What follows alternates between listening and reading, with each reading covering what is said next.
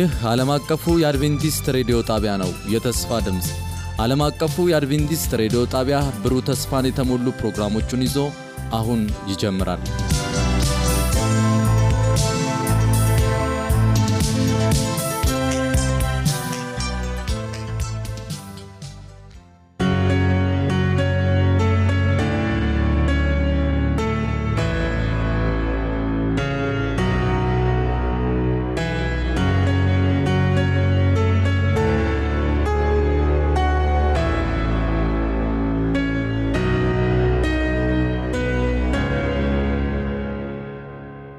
በጌታ የተወደዳችሁ ውድ የጌታ ልጆች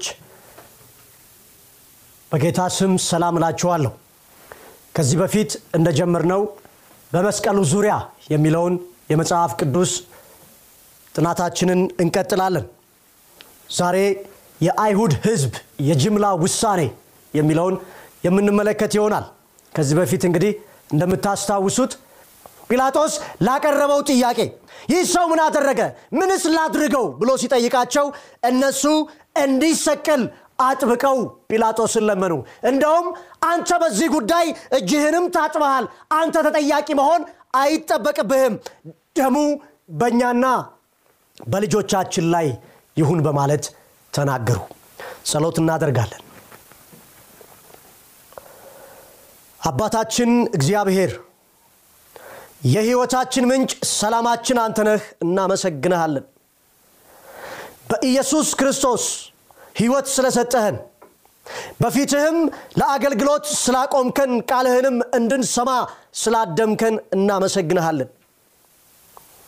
በዚህ ሰዓት ጌታ ሆይ የአይሁድ ህዝብ በጅምላ የወሰኑትን ውሳኔ ስንቃኝ በዚህ ዘመንም የጅምላውን ጉዞ እንዴት እያደረግነው እንደሆነ እንድናስተውል ብዙዎች ስለሄዱበት፣ ብዙዎች ስለፈለጉት፣ ብዙዎች ስለወሰኑት እኛም የብዙዎች ተከታይ ሆነን በጅምላ ጎዳና ላይ ከሆነ ያለነው እንድታስበን በጌታ በኢየሱስ ክርስቶስ ስም እንጠይቀሃለን።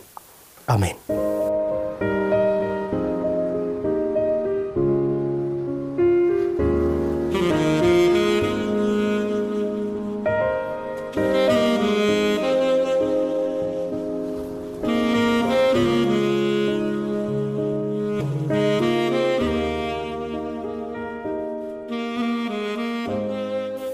እናም አይሁዳውያን የሚመጣው መሲህ ከድህነት ሊያወጣን ይገባል ብለው ደምድመዋል። የእግዚአብሔር ቃል የሰጠው ተስፋ መሲሁ ሲመጣ ከድህነት ቀንበር ያላቅቃል የሚል ትርጓሜን ባያስቀምጥም ዋናው የመሲሁ የመምጣቱ አጀንዳ መንፈሳዊና ዘላለማዊ ጉዳይ ቢሆንም እስራኤላውያን ግን የእግዚአብሔርን ቃል በባህላቸውና በወጋቸው ያብራሩት ስለነበረ መሲሁ ከድህነት ያወጣናል ብለው ያስቡ ነበር። እግዚአብሔር ቃል ሲናገር ጻድቅ ሲራብ ዘሩም እንጀራ ሲለምን አላየሁም እንደሚል እግዚአብሔር በምድር ላይ ለመኖር የሚያስፈልገንን በእርሱ ላይ እስከ ታመንን ድረስ በእርሱ መንገድ ጸንተን ለመጓዝ ሕይወታችንን ቀድሰነው እስከ ሰጠነው ድረስ ኦ ጻድቅ እንዲራብ አይፈቅድም እግዚአብሔር። ዘሩም እንጀራን እንዲለምን አያደርግም እግዚአብሔር። ነገር ግን መሲሁን ተስፋ የምናደርገው ለዚህ ጠፊ ለሆነው ሆዳችን ከሆነ ልክ አይሁዳውያን በጅምላ ኢየሱስ ላይ እንደፈረዱት በመስቀሉ ዙሪያ የመስቀሉ ጠላት ሆነን ራሳችንን እናገኘዋለን። በዚህ ዘመን በክርስትና ስም በየቤተ እምነቱ የምንሰማቸው መልእክቶች አንድ ሰው በመሲሁ በጌታ በኢየሱስ ክርስቶስ ካመነ ድሃ ሊሆን አይገባውም እያሉ ይሰብኩናል። ነገር ግን በሰማይ ሀብት በሰማያዊ በረከት ጌታ ኢየሱስ ክርስቶስ እኔን ይባርከኝ ዘንድ እኔ በሱ ድህነት ሀብታምና ባለጠጋ ሆን ዘንድ ሊያውም በሰማያዊ በዘላለማዊ ሕይወት እርሱ እኮ ስለ እኔ ድሃ ሆኗል። እሱ እንኳን በዚች ምድር ያሳለፋት ሕይወት እኮ አንዳች ነገር ያለው ሰው ሆኖ አይደለም። እንደውም በአንድ ወቅት ሲናገር ቀበሮች ጉድጓድ አላቸው፣ የሰማይ ወፎች ጎጆ አላቸው፣ የሰው ልጅ ግን ራሱን የሚያንተርስበት ስፍራ እንኳን የለውም ይላል። እናም ጌታ ኢየሱስ ክርስቶስ ሲመጣ አይሁዳውያን እንዳሰቡት አይነት መሲህ አልነበረም ከድህነት ነፃ የሚያወጣ ወደ መትረፍረፍ የሚያስገባ የሚባርክ የከፍታ ዘመን የሚያመጣ እንደዛ አይነት መሲህ ሆኖ አይደለም የመጣው የእሱ አጀንዳ ሰማያዊና ዘላለማዊ ነበር። ዛሬ ብዙዎች እንደ አይሁድ ህዝብ በጅምላ ተስፋ እያደረጉ ነው ያሉት። ጌታ ኢየሱስ ክርስቶስ ወደ ሕይወቴ ከገባ ጌታ ኢየሱስ ክርስቶስ የቤቴ ራስ ከሆነ ድሃ ልሆን አይገባም ላጣ አይገባኝም እንደውም ድሃ መሆን ሳይሆን በጣም የተረፈኝና የተትረፈረፈኝ የሞላልኝ የናጠጥኩ ሀብታም መሆን አለብኝ ብለው ያስባሉ የእግዚአብሔር ቃል ግን የጌታ የኢየሱስ ክርስቶስ ወደ ሕይወታችን መግባት ዋና ተስፋው ይህ አይደለም። በምድር ላይ ስንኖር የሚያስፈልገንን ሊያሟላልን አባታችን ቃል ገብቶልናል። ነገር ግን ምድራዊ መትረፍረፍን ምድራዊ ምቾትን ምድራዊ ብልጽግናን አይደለም ጌታ ኢየሱስ ክርስቶስ ሰብኮ ወደ ሰማይ የሄደው። ሐዋርያትም ያስተላለፉልን ትምህርት የሚናገረው ምድራዊ ምቾትና ብልጽግናን አይደለም ሰማያዊ በረከትን እንጂ። እናም የአይሁድ ህዝብ በጅምላ ምድራዊ ተስፋ ነበራቸው። ከኢኮኖሚ ድቀታቸው ከድህነታቸው ወደ መትረፍረፍ መግባት ይፈልጉ ነበረ። ማኅበራዊ የጅምላ ተስፋቸውንም ስንመለከት ከባርነት ነፃ መውጣት አለብን ብለው የሚመጣው የዳዊት ንጉሥ በዳዊት ዙፋን ላይ የሚቀመጠው ንጉሥ ከሮማውያን አገዛዝ ነፃ ሊያወጣን ይገባል ብለው ያምኑ ነበር። ተስፋም አድርገው በዳዊት ዙፋን ላይ የሚቀመጠውን መሲህ ይጠብቁ ነበረ እናም የሮም አገዛዝ በላያቸው ላይ በጸና ጊዜ ጌታ ኢየሱስ ክርስቶስ ግን እንዳሰቡት አይነት መሲህ እንዳልሆነ ሲሰማቸው እነዚህ ሰዎች ግን ተስፋቸውን ወደ ጎን አድርገው እውነትን የእውነትን ቃል የህይወትን መልእክት ከኢየሱስ ለመቀበል አልደፈሩም አልፈቀዱም ከባርነት ነፃ መውጣት ብቻ ነው የሚፈልጉት። ሮማውያን ሲጠፉ ሲደበላለቁ ስልጣናቸው መንግስታቸው ሲፈርስ እነሱም ነፃ ሲወጡ ብቻ ነበረ ያልሙ የነበረው አይሁዳውያን በጅምላ ተስፋቸው።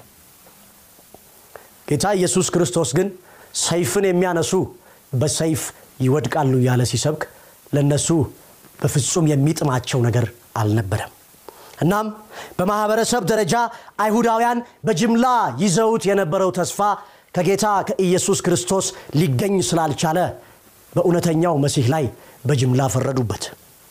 በመንፈሳዊ ጉዳያቸውም የያህዌ መሲህ በዳዊት ዙፋን ሲነግስ እሱን በደስታ እያመለኩ ህዝቦችም ሁሉ ከተለያየ የዓለም ክፍል መጥተው እነሱ እያስተናገዱ እነሱ የህዝቦችን ሀብትና በረከት እየተጠቀሙ ከመሲሁ ጋር አብረው ልዑላን የሆኑ ዘንድ ይመኙ ነበረ። የአይሁድ ህዝብ የጅምላ ተስፋቸው በአጠቃላይ ስንመለከተው ምድራዊ ክብር ምድራዊ ምቾትና ምድራዊ መትረፍረፍ ነበረ። እናም ይህንን ከጌታ ከኢየሱስ ክርስቶስ ሊያገኙ ስላልቻሉ ጌታ ኢየሱስ ክርስቶስ በሰው የተናቀና አይተውትም ይወዱት ዘንድ ግርማ ሞገስ ያለው ንጉሥ ሊመስላቸው ስላልቻለ በጅምላ እንዲሰቀል ፈረዱበት። እናም በመስቀሉ ዙሪያ ከበርባንና ከጌታ ከኢየሱስ ክርስቶስ ምርጫ ሲቀርብላቸው እነዚህ ሰዎች በጅምላ የያዙትን ተስፋ በጭላንጭል ሊያሳያቸው የሚችለውን በርባንን ለመምረጥ ተገደዱ። ኢኮኖሚያዊ ማኅበራዊ ሃይማኖታዊ ፍላጎቶቻቸው በኢየሱስ ክርስቶስ በዚሁ ምድር የሚፈጸም እንደሆነ አልሰማቸው ስላለ እሱ ይዞት የመጣው መልእክት ከነሱ ተስፋ ጋር ገጣሚ ስላልሆነላቸው ቢያንስ ቢያንስ በርባን በሮም ላይ በማመፁ በሮም ስልጣን ላይ ጨካኝ በመሆኑ እንደውም በሮም ስልጣን ላይ ማመፅ ብቻ ሳይሆን የሮምን ስልጣን ለማስወገድ ከጓደኞቹ ጋር ተደራጅቶ የሰውን ነፍስ እስከ ማጥፋት የደረሰ ሰው በመሆኑ የአይሁዳውያንን የጅምላ ተስፋቸውን በትንሹ መግለጽ የሚችል ሰው በመሆኑ ለዚህም ዓላማቸው እስከ መታሰር የሞት ፍርደኛ እስከ መሆን የደረሰ ሰው በመሆኑ ኢየሱስ ክርስቶስና በርባን በምርጫ በቀረቡላቸው ጊዜ የአይሁድ ህዝብ በጅምላ በርባንን ለመምረጥ ተገደዱ የአይሁድ ህዝብን የጅምላ ውሳኔያቸውን ከመስቀሉ አንጻር ተመልክተን ወደ መደምደሚያ እናመጣለን። እነዚህ ሰዎች ምን አሉ? በአንድ ድምፅ ደሙ በእኛና በልጆቻችን ላይ ይሁን። እንዴት ያለ ከባድ ንግግር ነው! እንዴት ያለ ጭካኔ ነው! ወላጅ ራሱ የሚሰራው ስህተት አልበቃ ብሎት ራሱ የሚሄድበት የጥፋት ጎዳና አላረካ ብሎት ለልጆቹ ያንን የጥፋት ጎዳና ሲመኝላቸው ያንን የሞት ጎዳና ሲጠርግላቸው እንዴት ያለ የጭካኔ መሐላ ነው የአይሁድ ህዝብ በጅምላ ሲናገር የነበረው! ደሙ በእኛና በልጆቻችን ላይ ይሁን በማለት ተናገሩ። የእስራኤልን ህዝብ ከጌታ ኢየሱስ ክርስቶስ መሰቀል ትንሣኤና እርገት በኋላ ስንመለከት ብዙም አልቆዩም በሰባ ዓመተ ምህረት ጌታ ኢየሱስ በ31 ዓመተ ምህረት ያንን ሁሉ ካደረገ በኋላ በ34ተኛው ዓመተ ምህረት እንደ አውሮፓውያን አቆጣጠር የአይሁድ ህዝብ ሰባ ሱባኤ የ490 ትንቢት የተስፋና የምህረት ዘመናቸው ካበቃ በኋላ ብዙም ሳይቆዩ 36 ዓመታትን ብቻ ካሳለፉ በኋላ በሰባ ዓመተ ምህረት ቤተ መቅደሳቸው ተቃጠለ። ሀገራቸው ፈረሰ። ብዙዎችም በሮም ስልጣን ተደቁሰው ለሞት ተዳረጉ። አይሁዳውያንም ከዛን ዘመን ጀምሮ የኖሩትን ህይወት ስንመለከት self fulfilled prophecy ውስጥ እንደነበሩ በደንብ እናያለን። በራስ ተተንብዮ በራስ የሚፈጸም ትንቢት ውስጥ እንደኖሩ በደንብ ያስታውቃል። ደሙ በእኛና በልጆቻችን ላይ ይሁን ብለው ስለተናገሩ እግዚአብሔር ደሙን በእነሱና በልጆቻቸው ላይ ባያደርግባቸውም ራሳቸው ግን ለዛ ማንነት ተላልፈው ተሰጡ በተለይ አንቲሴሜቲዝም የሚባለውን እንቅስቃሴ እንዲሁም የናዚን ጭፍጨፋ ታሪክን ስንቃኝ እኚህ ሰዎች ኢየሱስ ላይ ስላደረጉት ነገር ነው እንደዚህ የምናደርግባቸው ቢባልም በገዛ እጃቸውና በገዛ ምርጫቸው ለዚህ ስቃይ ተዳርገዋል። ጌታ እግዚአብሔር ወላጆች በሰሩት ኃጢአት አባት በሰራው ክፋት ልጆችን የሚቀጣ አምላክ አይደለም ሕዝቅኤል ምዕራፍ 18ን ስናነብ ከቁጥር 1 እስከ 4 እንዲሁም ከቁጥር 19 እስከ 23 ሕዝቅኤል ምዕራፍ 18ን በትክክል ስናነበው አባት በሰራው ኃጢአት ልጆች አይቀጡ ልጅ በሰራው መልካምነት ወላጅ አይድንም። እያንዳንዱ ሰው በግል በእግዚአብሔር ፊት ተጠያቂ ይሆናል። ለዛ ነው በዘጻት ምዕራፍ 20 ላይ እግዚአብሔር ለሙሴ በድንጋይ ጽላት ላይ አስርቱን ትእዛዛት ጽፎ ሲሰጠው። ለሚወዱኝ ትእዛዜንም ለሚጠብቁ እስከ ብዙ ሺህ ትውልድ ድረስ ምህረትን የማደርግ አምላክ ነኝ። ነገር ግን በሚጠሉኝ ላይ እስከ ሶስትና እስከ አራት ትውልድ ድረስ ቅጣትን አመጣለሁ በማለት ጌታ እግዚአብሔር ለሙሴ ጽፎ ሰጠው። ምን ማለት ነው ይሄ ይህንን በትክክል ስንቃኘው በዘጻት ምዕራፍ 34 ከቁጥር 4 እስከ ሰባትም ላይ እግዚአብሔር በሙሴ ፊት ክብሩን ባሳለፈ ጊዜ እስከ ሶስትና እስከ አራት ትውልድ ድረስ በሚጠሉኝ ላይ ቅጣቴን አመጣለሁ በማለት ሲናገር ምን ማለት ነው? አይሁዳውያን ከክርስቶስ ዘመን በኋላ እስካሁን እስካለንበት ድረስ እያዩት ላለው መከራና ስቃይ ያኔ በኢየሱስ ላይ በሰሩት ድርጊት ነው ወይስ ልክ እንደ ማንኛውም የሰው ልጅ አንድ ሰው በሚኖርበት ስፍራ ባደገበት ቤተሰብ እያየና እየተመለከተ የሚማራቸውን ክፋቶች ውጤት ነው የሚናገረው? አዎ መጽሐፍ ቅዱሳችንን በትክክል ስንመረምር ወላጅ የእግዚአብሔር ጠላት ሆኖ ሲኖር የእግዚአብሔርን መንገድ የሚቃወም ሰው ሆኖ ሲያልፍ ልጆችም ያንን ትምህርት ተከትለው የወላጆቻቸውን ትክክለኝነት በነሱ አቋም ይዘው ወላጆቻቸው ያደረጉትን ለማድረግ ሲፈቅዱ ጥላቻን በእግዚአብሔርና በእነሱ መካከል ጠላትነትን ከወላጆቻቸው ሲወርሱ እያዩና እየተመለከቱ ትክክል ነው ብለው ያንን መንገድ ሲጓዙበት ወላጅ የእግዚአብሔር ጠላት ሆኖ ልጅም ያንን አይቶ ሲያድግ የእግዚአብሔር ጠላት ይሆናል። አይሁዳውያን ምንም እንኳን ደሙ በእኛና በልጆቻችን ላይ ይሁን ብለው ቢናገሩም እግዚአብሔር ግን እንደዛ አላደረገባቸውም። ነገር ግን ለልጆቻቸው ከልጅ ልጅ ሲያስተላልፉት የነበረው እውነተኛውን መሲህ ጌታ ኢየሱስ ክርስቶስን መጥላት ሐሰተኛ እንደሆነ ትክክለኛው በዳዊት ዙፋን የሚቀመጠው መሲህ እሱ እንዳልሆነ ለልጅ ልጆቻቸው አሁንም እያወረሱ ይገኛሉ ቢሆንም እግዚአብሔር ከዓለም ሁሉ ህዝብ በጌታ በኢየሱስ ክርስቶስ አምነው የሚድኑ ሰዎችን በወንጌል አማካኝነት እየሰበሰበ እንደሆነ ሁሉ ይሄ ወንጌልም ለአይሁዳውያን አሁን ክፍት ነው ምንም እንኳን ደሙ በእኛና በልጆቻችን ላይ ይሁን ብለው በመሰቀሉ ተስማምተው ለሞት አሳልፈው የሰጡት ቢሆኑም በዛን ዘመን ያሉት በዛን ዘመን ባደረጉት ይጠየቃሉ። በዚህ ዘመን ያሉ አይሁዳውያን ግን ወንጌልን እንዲሰሙ የእግዚአብሔር ቃል ወደ እነሱ ይመጣል። ወልድ ያለው የዘላለም ህይወት አለው። ወልድ የሌለው የዘላለም ህይወት የለውም። ስለምን ትሞታላችሁ? ይላል በሕዝቅኤል ምዕራፍ 20 ላይ ጌታ እግዚአብሔር ወደ እኔ ተመለሱና በህይወት ኑሩ ይላል። አዳኛችን መድኃኒታችን ጌታ ኢየሱስ ክርስቶስ በነቢያት መንፈስ ሲናገር ስለዚህ ምንም እንኳን ደሙ በእኛና በልጆቻችን ላይ ይሁን ቢል ይሄ ወንጌል ለልጆቻቸው ዛሬ በግልጽ ይሰማል። ዛሬ ሁላችንም በዚህ ወንጌል አምነን የዚህ ደም ተጠያቂዎች እንዳንሆን የኪዳኑን ደም አክፋፍተን ለከፋ ፍርድ እንዳንወድቅ ጥንት አይሁዳውያን በራሳቸውና በቤተሰባቸው ላይ እንዳሟረቱ። ነገር ግን እግዚአብሔር ሟርትንና አስማትን ትቶ ምህረትና ጸጋውን የሚያሳይ አምላክ ስለሆነ የህይወትን ብርሃን ዛሬም ልንቀበል እንችላለን። ችን ባለፉበት መንገድ የመጓዝ ግዴታ የለብንም አይሁዳውያን እኛም አስወግደነዋል። ስለዚህ ልጆቻችንም ካስፈለገ በዚህ ጉዳይ ይጠየቁ ብለው ስለ ልጆቻቸው የተናገሩ ቢሆንም እግዚአብሔር አሰራሩ ግን እንደዛ አይደለም።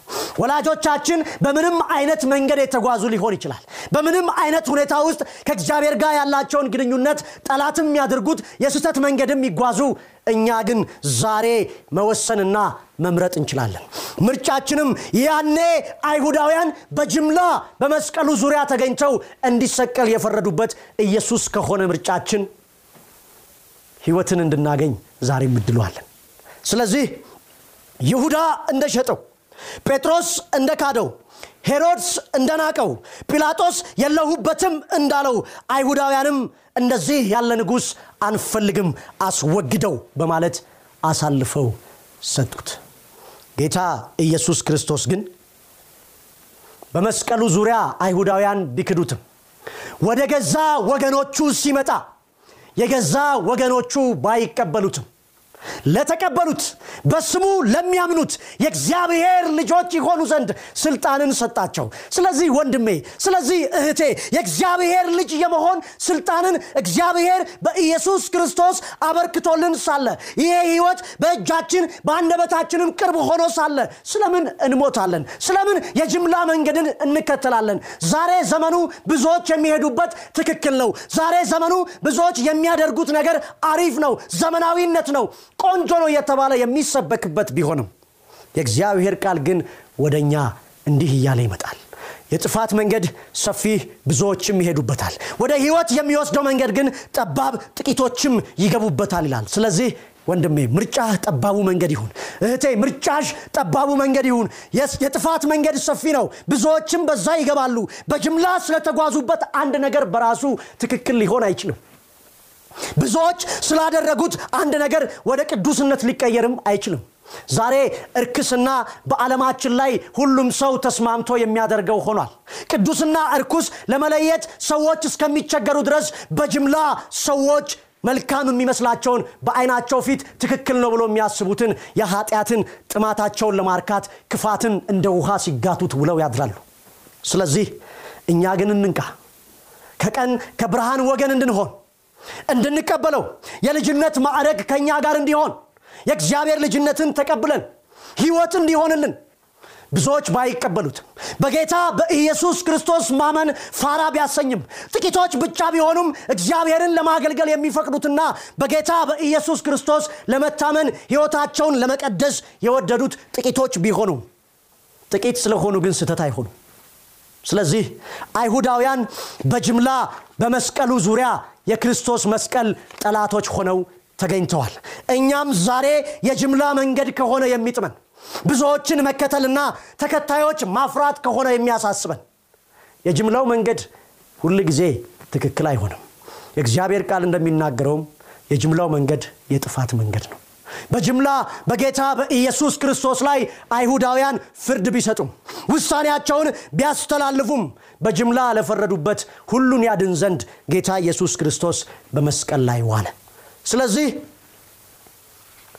ራሳችንን ቆም ብለን እንገምግም። በአሁን ሰዓት እየተከተልኩ ያለሁት ብዙዎች የሚያደርጉትን ነው ወይስ እውነት የሆነውን የእግዚአብሔርን ቃል ብቻ ነው ይህንን ምርጫ ይህንን ጥያቄ ለሁላችንም ራሳችን እንድናስብበት አደራላችኋለሁ። ነገር ግን ብዙዎች የሚጓዙበት ብዙዎች የሚያደርጉት ብዙዎች ስለሆኑ ብቻ ትክክል አይሆንም። የእግዚአብሔር ቃል ሲናገር እውነት የሚፈተነው በጌታ በኢየሱስ ክርስቶስ ወንጌል ብቻ ነው። አይሁዳውያን በእኛና በልጆቻችን ላይ ይሁን።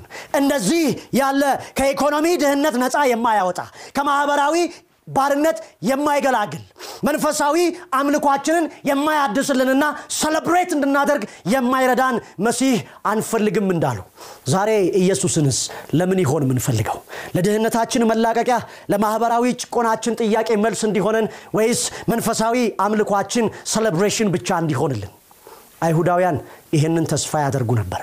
ስለዚህ ይህንን ተስፋቸውን በኢየሱስ ክርስቶስ ውስጥ ማየት ስላልቻሉ መሲሁ የመጣው ለእነሱ ብቻ እንደሆነ ተስፋ ያደርጉ ስለነበረ ለዓለም ህይወትን ይዞ ሲመጣ የእኔነታቸው ፍላጎት እጅግ ስለጨመረና ስለሰፋባቸው መሲሁን በአንድ ድምፅ በጅምላ አስወግደው ብለው የመስቀሉ ጠላቶች በመሆን በመስቀሉ ዙሪያ ተገኙ።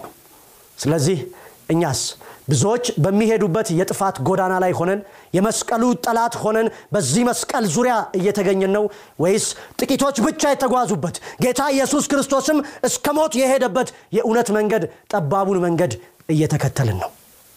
እርሱ ወደ ገዛ ወገኖቹ መጣ የገዛ ወገኖቹ ግን አልተቀበሉትም። በጅምላ አስወገዱት እንጂ። ለተቀበሉት በስሙ ለሚያምኑት ግን የእግዚአብሔር ልጆች የሆኑ ዘንድ ስልጣንን ሰጣቸው። እግዚአብሔር ይሄንን የእግዚአብሔር ልጅነት ስልጣን ለሁሉም ሰው ዛሬ ማበርከት ይፈልጋል። ስለዚህ አንድ ዋና ሐሳብን ይዘን ይህን መልእክት እንቋጫለን። ጌታ ኢየሱስ ክርስቶስን በጅምላዎቹ አይን ነው የማየው ወይስ እውነት በሆነው በእግዚአብሔር ቃል ውስጥ ጌታን የምፈልገው ለምድራዊ ስኬቴ ነው ወይስ ለሰማያዊ ለዘላለማዊ ህይወት? አንድ ጥቅስ አንብበን ወደ ፍጻሜ እናመጣለን። ቆላሲያስ ምዕራፍ 3 ቁጥር ሁለት ላይ እንደዚህ የሚል ቃል አለ። ቆላሲያስ ምዕራፍ 3 ቁጥር ሁለት ሐሳባችሁም በላይ ባለው ላይ እንጂ በምድራዊ ነገር ላይ አይሁን። አይሁዳውያን ሐሳባቸው ፍላጎታቸው ተስፋቸው በጅምላ በጋራ በምድራዊ ጉዳይ ላይ ብቻ ነበረ። የእግዚአብሔር ቃል ግን እኛን ይመክረናል።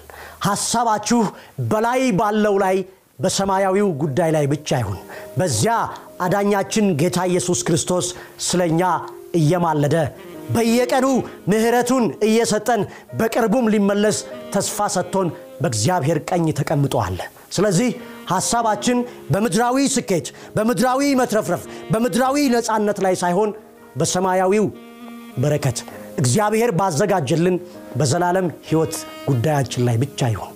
እግዚአብሔር ይባርካችሁ። ጸሎት አድርገን እንጨርሳለን። በሰማይ ያለህ ቅዱስ አባታችን እግዚአብሔር ልጅህ ጌታ ኢየሱስ ክርስቶስ ለፍርድ በቀረበበት ጊዜ አይሁዳውያን በጅምላ እንዲህ ያለ መሲህ አንፈልግም እንዲህ ያለ ንጉሥ አያስፈልገንም ብለው በጅምላ ካዱት። ብዙዎች በአንድ ድምፅ ተስማምተው እንዲሰቀል ፈረዱበት። ጌታ ሆይ ዛሬ የእኛን ልብ አንተ መርምረው። ብዙዎች ስለ ኢየሱስ ያላቸውን አመለካከት ነው የምናስበው ምድራዊ መትረፍረፍ ምድራዊ ምቾትን ብቻ ይሆን ከጌታ ኢየሱስ የምንፈልገው? ወይስ ሐሳባችን በላይ ባለው በጌታችን በኢየሱስ ክርስቶስ ላይ በሰማይ ነው? እባክ ጌታ ሆይ መርምረን ውስጣችንን ገልጠ ተመልከተው።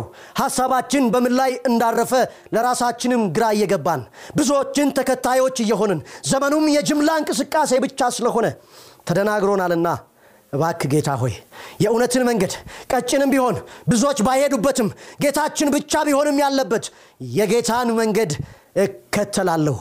ወደ ኋላ አልመለስም እንድንል ይህን ውሳኔ የራሳችን እንድናደርግ ዛሬ ጸጋህን አብዛልን። ደግሞ ጌታ ሆይ የጅምላውን መንገድ እየተከተልን የብዙዎችን ሐሳብ እየሰማን ከመንገድህ ወጥተን በጥፋት ጎዳና በጅምላ ስንጓዝ ለነበርን ምህረትህ ይብዛልን። ጌታ ሆይ ይቅር በለን።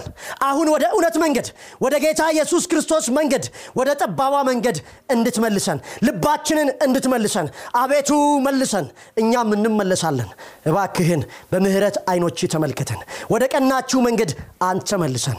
ስለሰማህን ከልብ እናመሰግንሃለን የሰሙ ሁሉ በስምህ የተባረኩ ይሁኑ።